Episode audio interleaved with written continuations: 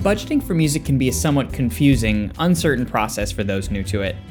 A Google search of how much do composers charge yields prices ranging anywhere from $50 to $1,000 per minute of music. The price of a composer can vary widely, but the key to negotiating your budget is to understand the individual working parts that give music value. In today's post, I'll discuss what I think are the top 4 factors composers use to price each project. Number 1. Track duration. So a common misconception I hear from clients looking for music is that a track's price moves linearly with its duration.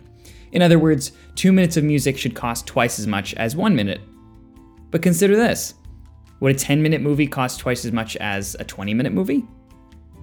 While a longer piece of music does increase price, it's not calculated in a linear way because the resources required are often the same, regardless of duration.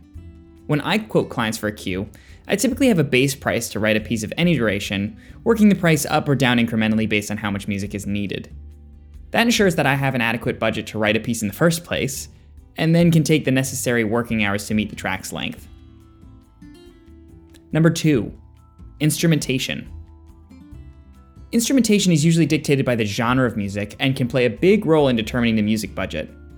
An indie pop soundtrack might only use a ukulele and a glockenspiel, whereas an epic space opera could easily use 200 instruments. Considering the size of the ensemble you want for your soundtrack can give you an early idea of what to expect price-wise. It's also worth noting that while using live players makes a huge difference in the soundtrack, inevitably you'll need to factor the performers' rates into your budget as well. Session musicians' rates can vary anywhere from $50 to $200 per hour, so discuss this with your composer to get an idea of what kind of rates you should expect. Number 3, ownership. Ever wonder why a track from a music library costs less than hiring a composer? One of the key reasons is the ownership of the track.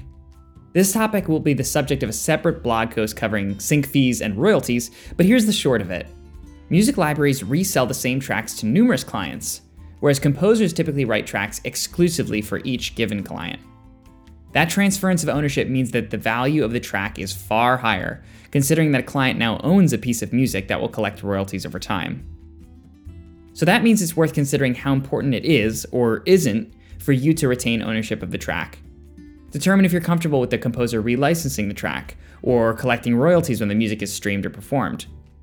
Making those decisions will give you perspective on the true value of the project and where price can be driven up or down. And number 4, the composer's value. This last category might arguably be the most subjective, but it's worth both noting and respecting. Each composer brings a different level of experience, professionalism, public profile, and voice to each project. Commissioning John Williams to write your next soundtrack will undoubtedly cost you more than asking your friend to do the same. For this reason, a composer will and should value themselves according to their skills and work experience.